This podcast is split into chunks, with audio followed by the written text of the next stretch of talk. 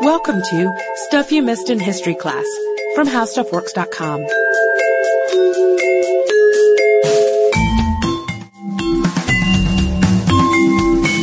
Hello and welcome to the podcast. I'm editor Candace Gibson, joined as always by my favorite staff writer, Josh Clark. Favorite, huh?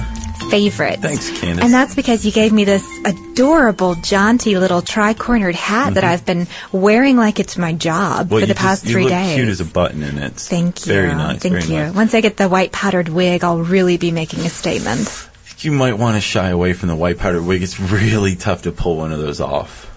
Well, and it would be a shame to cover my natural red hair. Exactly. Yeah. And I'll I'll tell you who could pull off a white powdered wig like nobody else in history. Paul Revere. Ah, the silversmith. I have one of his teapots at home. Yeah. Um. He, do you really? I mean, I don't really think he made it. Oh, It's Paul Revere's brain. say, wow. you should look into selling that on eBay. Hello, Antiques Roadshow. Exactly. Yeah. So you do you know much about Paul Revere? I mean, he's a pretty awesome dude. I do, but I know how much you adore him, so why don't you introduce him to everyone? Well, but basically, Paul Revere, like you said, he was a silversmith. He he was also a uh, known to be a pretty reliable courier in colonial America. Uh, he lived in Boston, and uh, he was also a patriot uh, in the eyes of the British. He was a rebel patriot, right? Um, so they actually had people follow him around wherever he went because they figured eh, wherever Revere was going, he probably had some sort of secret information or whatever. And that's actually uh, a pretty good move on the on the part of the British because he was basically running secrets throughout the colony. He could ride a horse like you would not believe. He could get from here to there in no time flat. Um, and he became kind of famous for that, right? he did.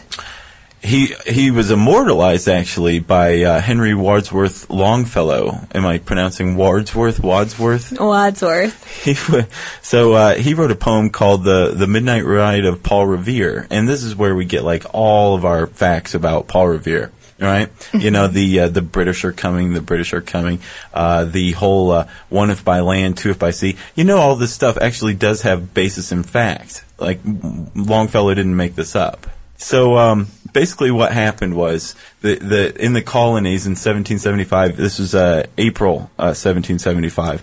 Um, there, tensions were a little high. You know, British troops were being quartered in people's houses against their will, which you realize it, it'd be like if the U.S. Army said, "Hey, this this platoon's going to stay in your house, and you need to feed them and put them up," and it really doesn't matter whether you like it or not, right? Yeah, and what's worse is, you know, the cry of no taxation without representation. The colonists didn't really have a voice. No, and not at all. while they still were identified as British, you know, the British didn't even really call them British. They called them provincials and peasants and Hicks. hicks and Yankees and Yeah.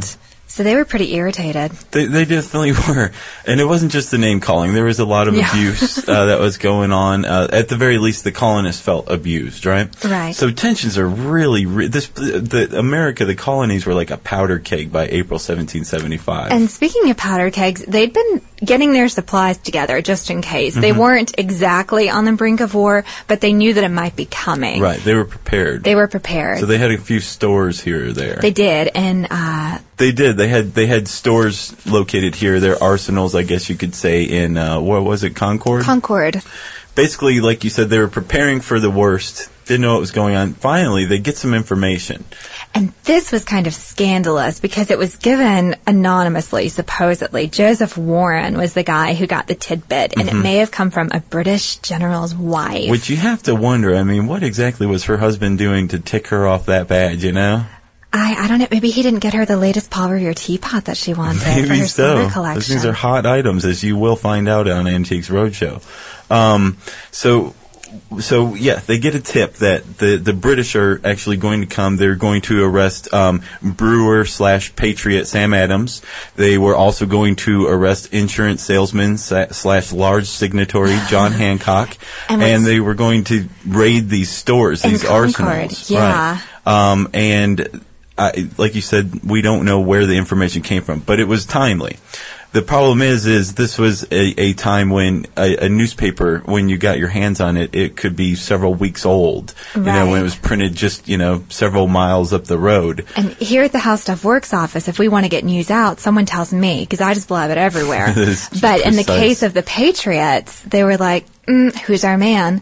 Paul Revere. Yeah, because to communicate, you had to go see somebody and speak face to face, basically, if you wanted to do it quickly. Um, so yeah, of course they look at Revere, and uh, they put him on a horse, and he is to ride from Boston to Lexington, and it's like a 13 mile ride. Paul Revere did it in two hours flat. Uh, and this includes stopping to warn people in towns along the way. He stopped in Charlestown and uh, had the local sexton put up two lamps uh, because the British were coming by sea. Um, and he also did rail, uh, um, or he did alert everybody that the British are coming. The British are coming. Although there's a discrepancy with that, he didn't actually say the British are coming because, like you said, the colonists Everyone were identified British. as British. So he said probably something like the regulars are coming. The regulars are coming. Uh, and he also crossed Massachusetts Bay in a rowboat. So within two hours, he did all this stuff, and he got word to uh, Sam Adams and John Hancock, um, and they were allowed to basically raise the the militias who had just been sitting silently, quietly, uh, posing basically as as these uh, the peasantry, the Yankees, uh, and to prepare for the British invasion that that eventually came. So basically, um, the whole thing led to the shot heard around the world, uh, which uh, took place on Lexington Green, uh, where uh, it turns out the British fired on this militia, but I, I guess they missed or something like that. That was a shot heard around the world. The actual first fatal shots took place about an hour later as the militia was dispersing. Apparently, the British started shooting them in the backs. Which is a one really good way to start a war. Did you know that? Mm-hmm. So, I guess the, my my my question is, is is I need you to reinforce my confidence in the fact that Paul Revere totally and completely saved the day. Had it not been for his ride and his alone, he we we, we would have lost to the British before the war even started. Fact, fiction, give it to me. I hate to disappoint you. No, don't don't then. It's fiction. I mean, he really did ride. That part is true. Okay, good. But Henry Wadsworth, gosh, it's it's like catching Wadsworth, Henry Wadsworth Longfellow. um, his poem really immortalized Paul Revere, like you said, but he was using an artistic license. He essentially. So he was lying, is what you're saying. well, he wasn't lying per se, but there were actually two other men on the midnight ride. No. And he painted Paul Revere to be the real hero of the evening. And there are a couple of theories behind this. One of which is that the other two men, William Dawes and Samuel Prescott, he couldn't rhyme as easily with their names. So some people said that he took the easy way out as a poet and Wow. he chose Revere. You know, fear, near, seer, Cheer. clear. Cheer, that's a good one. Thanks. And I'm glad you said cheer because the whole point of Longfellow's poem was to raise patriotism. He never said it was accurate. He said it was supposed to inspire people to do the right American thing. And boy, does it. Indeed. Well, the other theory behind it is that Paul Revere was so well known for his politics and his aforementioned courier skills that he was the natural one to popularize within this work of fiction. Right. But so these other two men on the ride, you may be interested to know that one of them didn't finish the ride, but one of them was actually the only one of the three who did. Even Paul Revere got cornered in the end. Samuel Prescott was the only one to finish the famed midnight ride. Wow. I know. So here is the lowdown on these guys. Let's hear it. Okay. So William Dawes, he was a bit of a courier too. He wasn't as, you know, he wasn't like the Paris Hilton of couriers like Paul Revere was, but he was pretty good at what he could do. And what's more, he wasn't as well known, so he was less likely to be recognized by the British guards that were posted around the roads. And he was a heck of an actor. So if he were pulled over, well, pulled over, I guess he could pull over a horse. If he were stopped by one of the guards, he was known to feign drunkenness or ignorance or belligerence or something to get off and show that he was, you know, just one of the provincials out on a silly It's- late night that, jaunt. that kind of method still works to this day. Just act drunk when you're pulled over. Works like a charm.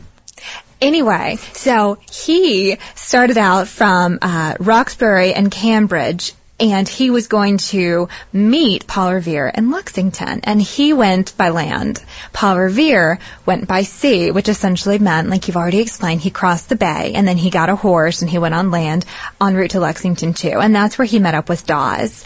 Well, after they were able to alert John Hancock and Samuel Adams, they still had the business of dealing with all the weapons in Concord. Which is what they think the British were ultimately after anyway, right? Right, right. They were less interested in the two figureheads they wanted the weapons. So they started on their way to Concord, and that's when they met up with Samuel Prescott, who was a local doctor, and he was coming back from visiting his fiance. And he said, you know what? I'm a local. I know the lay of the land. Let me help you. So they all went together.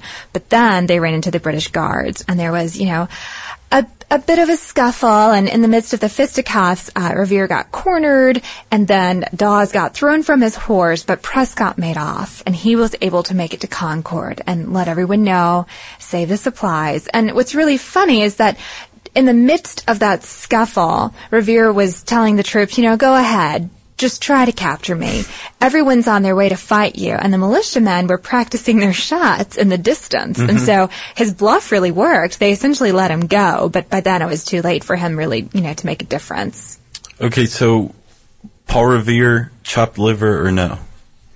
In my book, still a hero. Okay, so still my worldview doesn't have to be shaken. You can hold on to it, Great. but you're going to have to make a little bit more room for William Dawes and Samuel Prescott. I will. I will. I'll work on that. Yeah. Thank yeah. you. Well, anyway, if you want to learn even more about these Revolutionary War heroes, you can read Who Were the Other Two Men on Paul Revere's Midnight Ride on HowStuffWorks.com. For more on this and thousands of other topics, visit HowStuffWorks.com. Let us know what you think. Send an email to podcast at howstuffworks.com.